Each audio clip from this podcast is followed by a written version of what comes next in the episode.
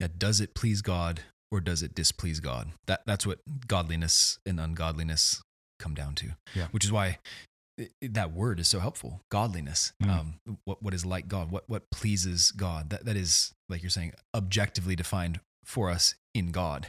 Not what do I like? What Right. pleases me? Right. What pleases God? What displeases God? That that is the standard that we are then to conform to.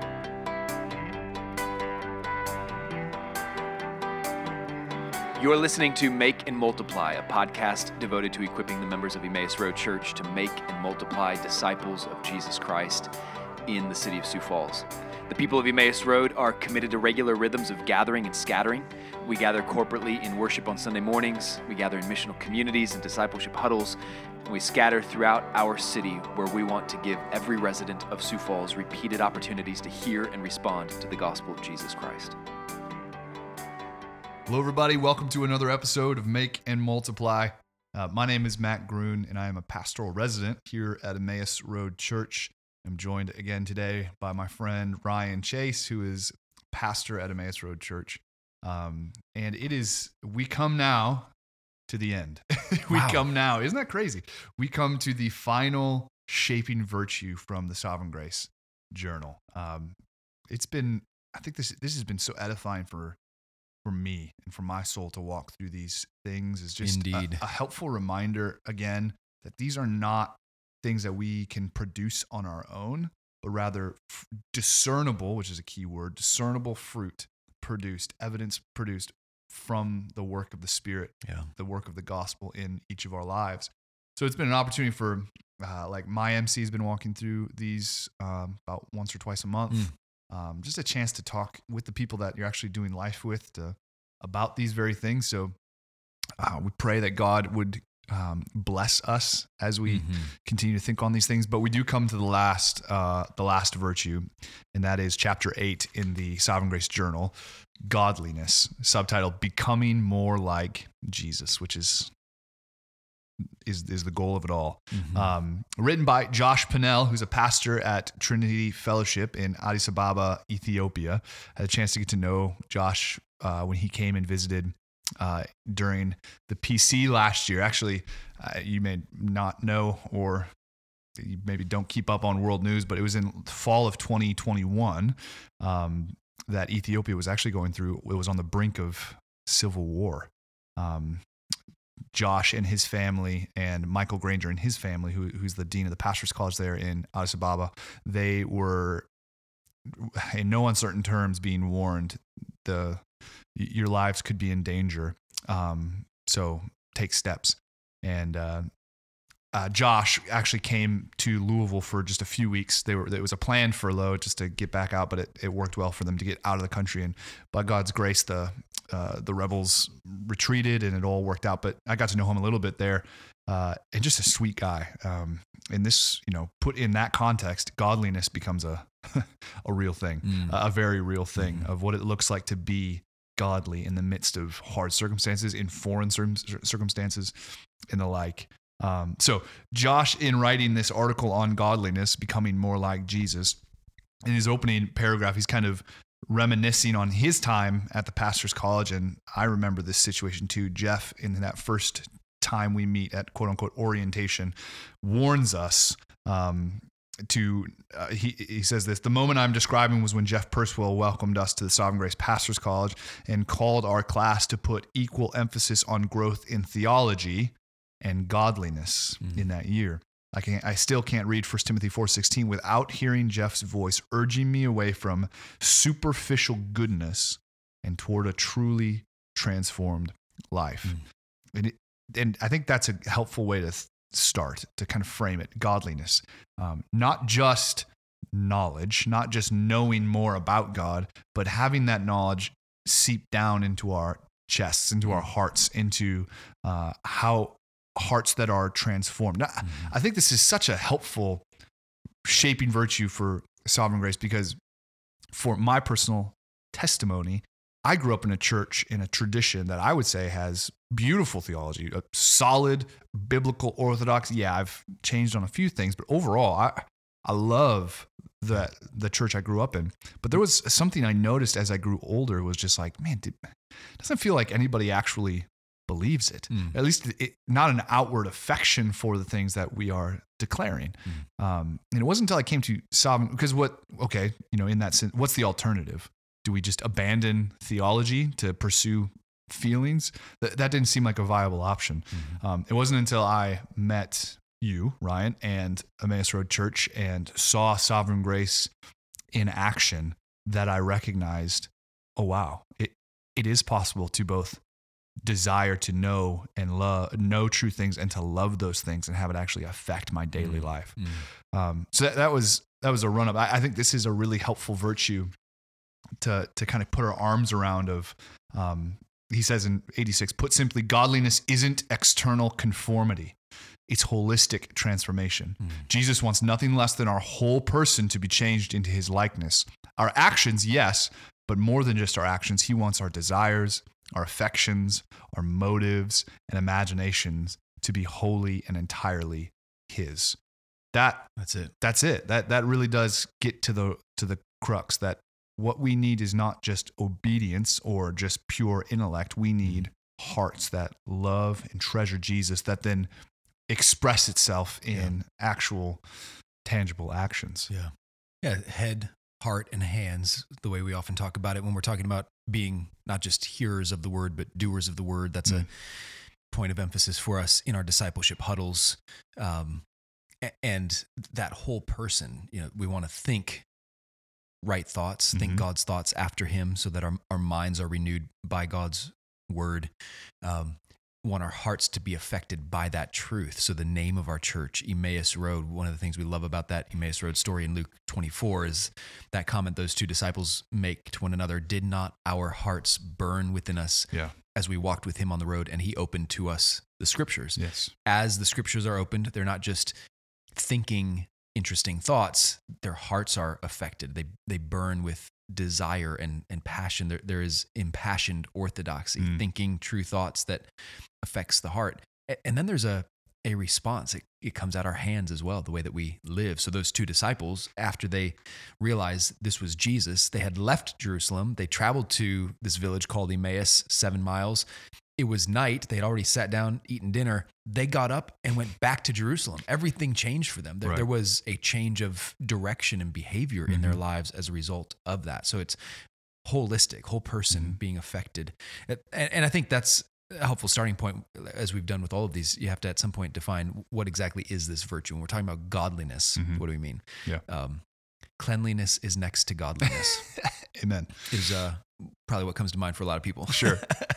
Godliness is being like God. Mhm. Um, and, and specifically, like Josh is saying here, um, our thoughts, our motives, our desires, our conduct, Mm. all of those things can conform to or be out of line with God and, and what he's like and what he approves of. So, most simply, you know, ungodliness is wickedness, Mhm. sin. It is what God hates, um, violating God's law. Godliness is conforming to God and what God loves, what God approves of. Uh, and, just that idea that in our thoughts and our motives and our actions, th- those all can be more or less like God. Right. We, we can do all those things in ways that God loves or ways that God hates. Um, so even just thinking like God's attributes, th- Mm. certainly there there are things about God that we aren't and and can never be. He is omnipotent. He is omniscient. He is eternal, um, self sufficient. All, all of those things. But he has other attributes that um, we can share in. God is love, and he commands us to love one another Right. um, God is holy and he commands us to be holy as he is holy. Um, God is perfectly wise and he makes it possible for us to grow in wisdom. So, so godliness is really just broadly becoming more and more like God Right. in those attributes that he does share with us. Right. In, in, in theological terms, we're talking about sanctification, Mhm. the, the process of becoming more and more sanctus, holy, becoming more like God. Um, but I think, and Josh does this really well, and I think this is appropriate. Make just reiterating there are differences between justification mm-hmm. and sanctification. Because what we're talking about with sanctification is really what we've been talking about with all these virtues. These are products of a life that has been transformed by the Right. gospel and are meant to be discernible. There, you know, Paul commands us to rejoice in the Lord. There are mm. commands to love one another and to encourage one another and to serve. Those aren't to be disobeyed. That they must be obeyed, but not to the end of our justification. That that mm-hmm. distinction between our justification, our legal status before God, where He, at our conversion at the cross, declared, You are righteous. Mm. You are, I see you as righteous because Christ took our sin and dealt with it. And now we get Christ's righteousness and are seen before God as holy and righteous, legally speaking. However, in time and space now, I, because of that event is true, it, it- there's an ongoing process now of of becoming more and more like Christ. Mhm. But we don't do these things. This godliness is it does not affect our legal status before God. Because and he just he makes that point, which I think is helpful. He says we don't obey so that God will love us. Yeah. We obey because He already loves That's us. Yep. Um, to, because there's a temptation to hear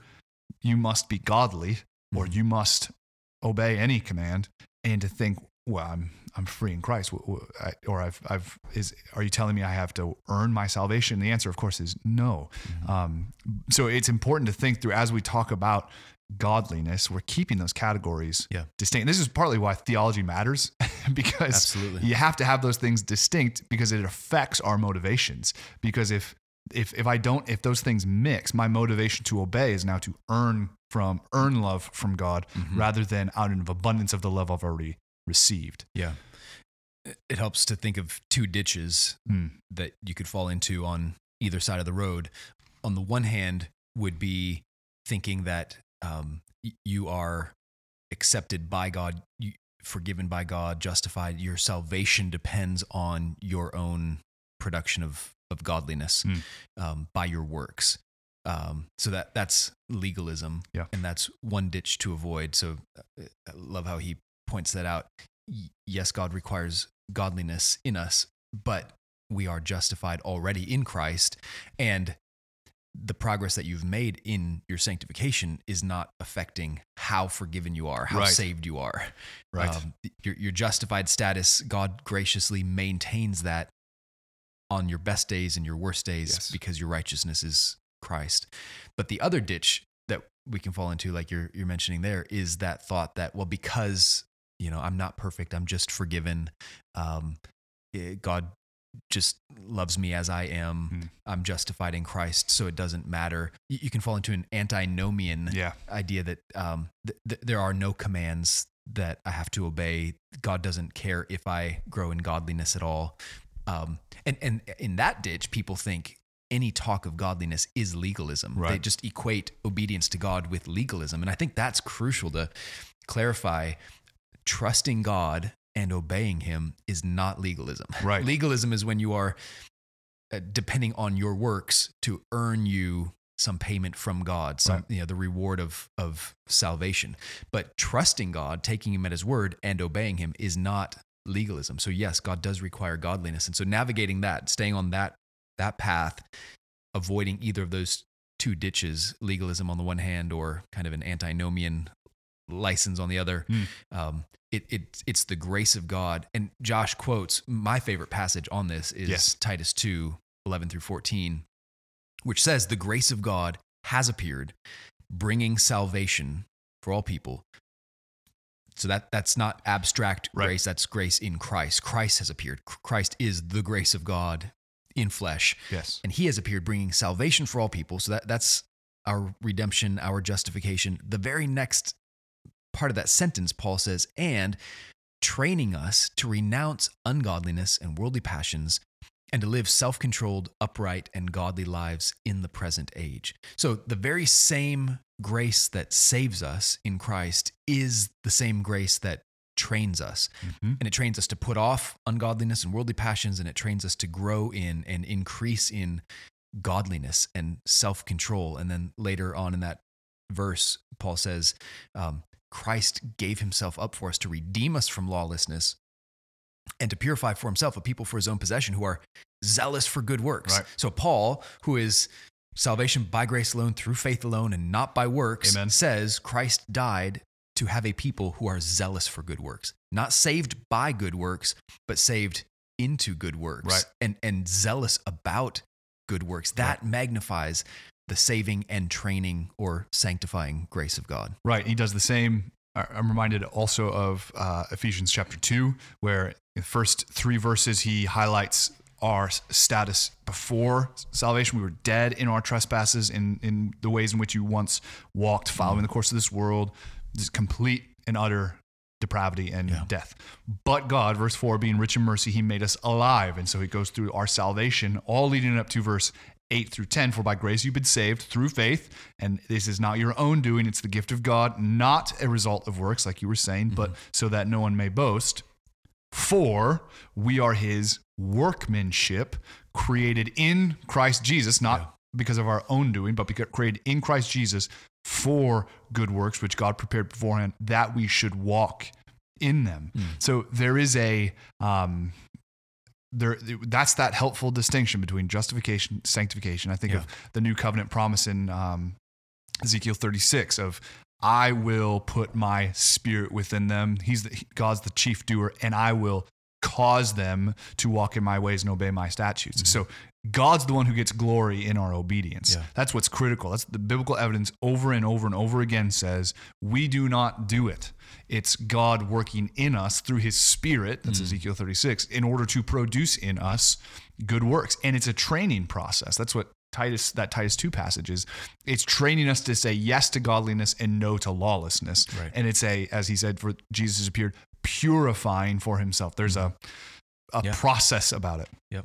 Yeah. So it's it's it, it is an expression again, as we've said with all of these virtues. It's rooted in the gospel. This this is a fruit that God produces in us through Christ, who gave Himself for us, and it magnifies the grace of God in the gospel when we grow in in practical holiness. I like the the line Josh uses here, page eighty seven. He says, "We become practically who we already are." Positionally, Yes, that was good. Appreciate a good alliteration, Hmm. and it- and that that's a helpful way to put it. Um, positionally, we are already in Christ, forgiven of all our sins, counted righteous. Uh, our, our salvation is not in jeopardy Right. in Christ.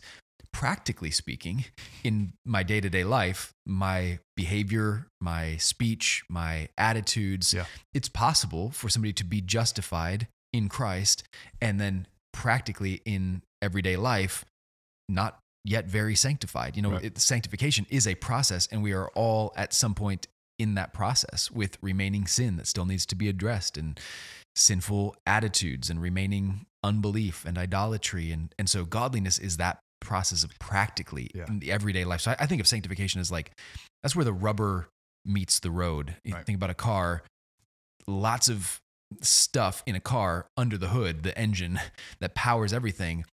The tires are, are the, you know, you could argue the most critical piece because everything else under the hood, the, the car doesn't go anywhere.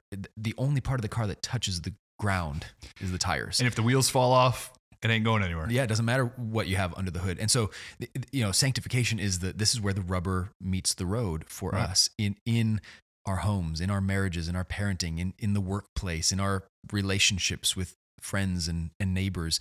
Um, that's where we're we're living life, and that's where godliness counts. That's where godliness comes out. Yeah. I, I feel his his section titled "The Urgency of God of Godliness" was was helpful because sanctification, this pro, this virtue in particularly in particular highlights the um, it comports with our everyday lives. Yeah. Like as a Christian, I recognize at least a thoughtful one that oh yes, I am justified before God. My my position is not dependent on me, and yet I still wake up and experience temptation, and are I still am, get frustrated, and I still am angry, or what I still experience sin. So it it it makes sense of my actual quote unquote without and scare quotes around this lived experience is mm-hmm. like it makes sense of my life in the sense that I I I know things to be true and yet I experience the fight of faith. Mhm. Um, and if if we don't keep those categories separate, I might say in my temptation, "Am I saved? Mm. Do I have any hope?" Right.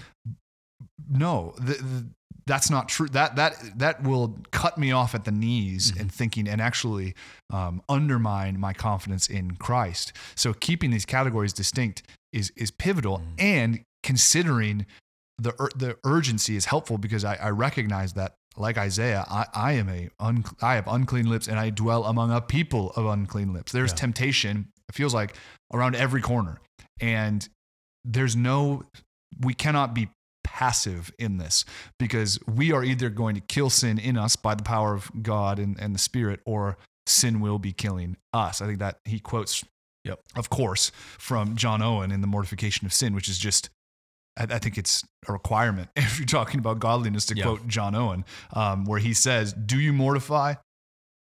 Do you make it your daily work? Be always at it whilst you live. Cease not a day from this work. Be killing sin, or it will be killing you. Yeah. That, that's a helpful thing. Yeah, the urgency of godliness, as, as Josh puts the heading on this section, he's making the point that um, there this is not an optional Right. part of the Christian life. So Right. Scripture really does say things like Romans eight thirteen: "If we live according to the flesh, we will die." Hmm. Or Ephesians five five: "Everyone who is sexually immoral or impure or who is covetous, that is an idolater, has no inheritance in the kingdom of Christ and God." So it's not optional. You, you can't say, well, uh, God has forgiven me, therefore I can live however I want and I Right. can continue in hard hearted rebellion and unrepentant sin. That would be an indication that you haven't understood or trusted in or experienced the saving grace of God in your life. The, the same grace that saves is the grace that goes on training us. So if that's absent, you know, this is another um, condition we, we see prevalent in broader evangelicalism in America. This idea that, well, I, I prayed the prayer once, Right. I gave my heart to Jesus. Now I just live however I want to. But since I prayed the prayer, I, I must be going to heaven because God God forgives me.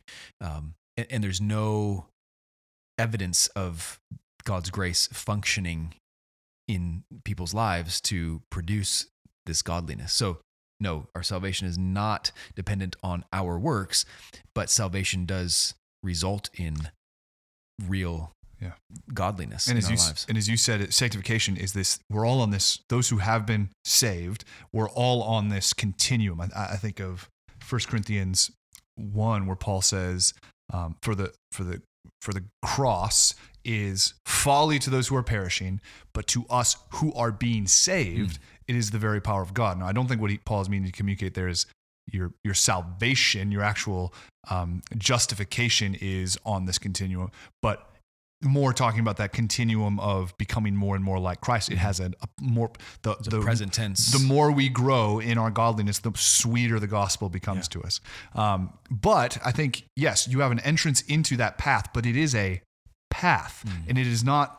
You know, at, at your justification, when you're saved, you're not just all right now. Choose your own adventure towards godliness. Right. There is a path, and Jesus makes that clear. I am the way, the truth, and the life. Nobody comes to the Father except through me. So there is there are uh, parameters around what our godliness must look like. Yeah. So that informs me in some senses of saying I can't my my path towards godliness is not just whatever makes me feel right Mm. or there there are ways I may have to say no to things Mhm. and yes to other things that might be um, at odds with what I feel like it Yeah. should be. But that's the beauty of the external reality, the objective reality of the gospel, Right. is that it exists outside of us. And the means of that thing is the word. Mm. The, the centrality of the gospel given to us in this book, this, this Bible, this revelation of God, is the thing that governs those virtues, those impulses. Right. Those it says no. That's what says no to to this and yes to that. Yeah.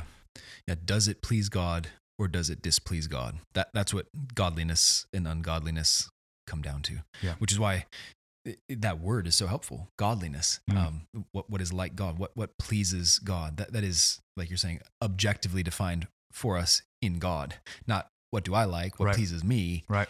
What pleases God? What displeases God? That that is the standard that we are then to conform to. And and the hope that we have in this is that um, this is a work of God's Spirit by His grace in us. Like this, God is pleased to make us more and more like Mm. Christ in our actual lives. And so at the end of this article, Josh has some just practical suggestions. How do you grow in godliness? And one of them um, is confession. Mm. And, and he makes the point that confession, um, you know, this is my my paraphrase of it. It- well, he- I'll just read page 93. He says, The purpose of confession is never self condemnation, but worshipful celebration and fresh reminders that Jesus died for all our sins on the cross. That changes everything. Oh man, I, I think that many of us have the tendency to think of confession and repentance as this big um, production, kind of this sackcloth and ashes, just mope around and Yeah. try to prove to God how miserable I am and how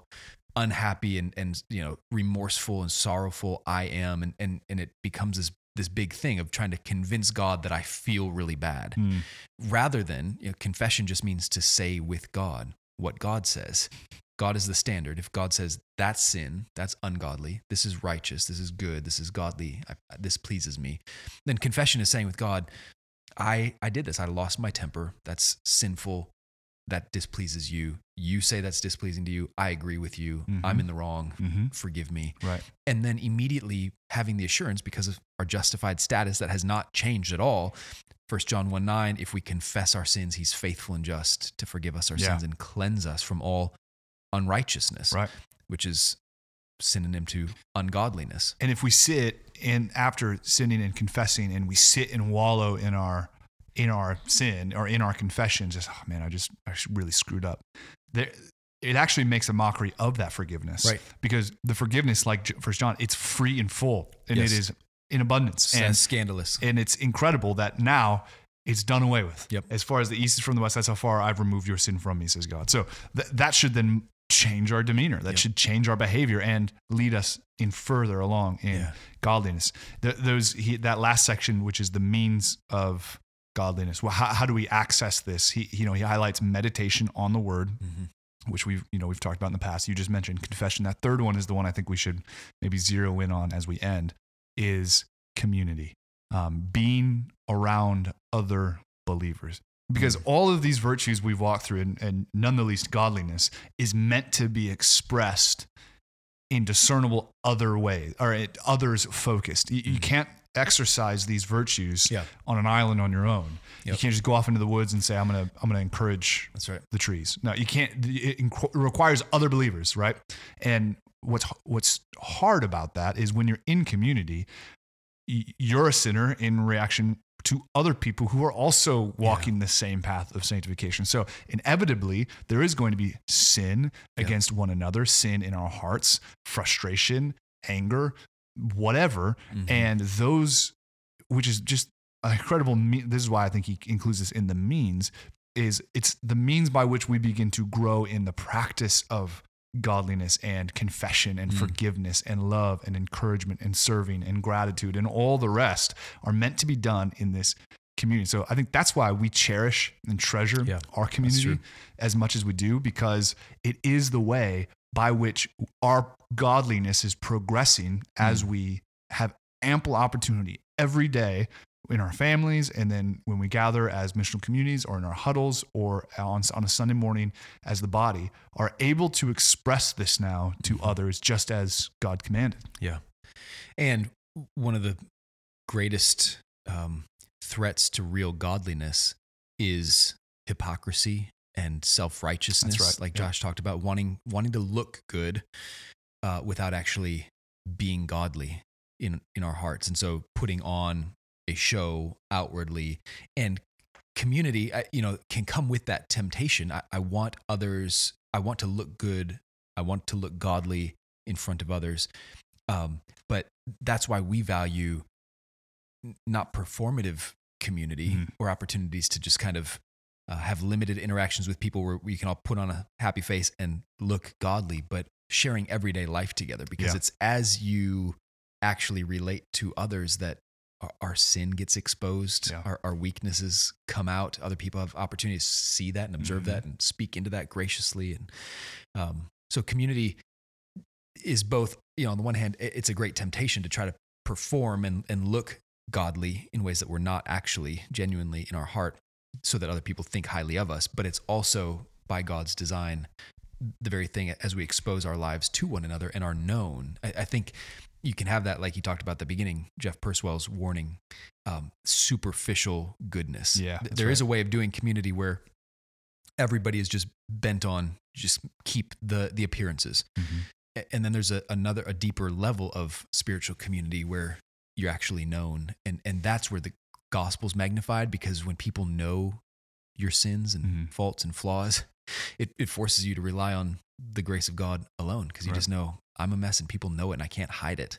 and I think it's a reality in our in our culture, in our in our in our where we are in history that this is a um, it's it's countercultural to be in a community like a gospel community because we live in a society where technology has allowed us to pick and choose our communities. Yeah. We pick and choose who I commute and and because of technology, we can do that with people all around the world. Mm-hmm. They you know through Twitter and through Instagram and through TikTok and through whatever and you can means curate you can exactly what, what you you post. you can filter by what you post and what you, how you interact with others how who i want to hang out with who i want Yeah. because then I, it kind of keeps those walls up but what gospel community does is it it puts you in a physical space with physical real people who are also in the process of godliness and Mhm. like you said exposes us to one another and ultimately makes us rely on the actual gospel Yeah.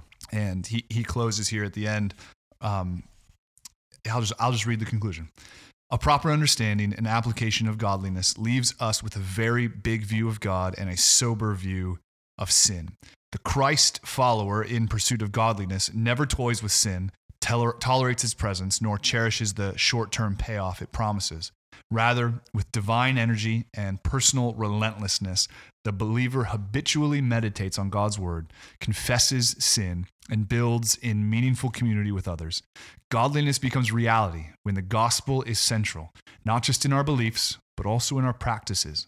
In this way, every ounce of godliness is because of the incredible work of Christ in our lives. Amen. And, and that could be the same could be said for all of these virtues that we've been going through these past weeks is none of this is just beliefs we can have in our head they, they must be infleshed Yeah. and the good news of the gospel is that christ himself infleshed these he, he, he took on flesh in order to dwell amongst us and that we have seen his glory and have received from him now grace Mm. upon grace. And so God now, the things he's commanding, he never makes a command of something he will not also give provision for. That's he never right. asks us to do anything that he will not also empower us to do by his spirit. So as we gather this week and every week in our missional communities and our huddles and on the Sunday gathering, trust in Christ primarily and his spirit to uh,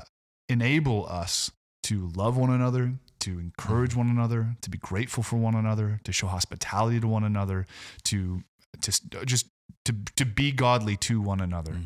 It's just such a reminder, and these virtues have been so good to walk through for my soul.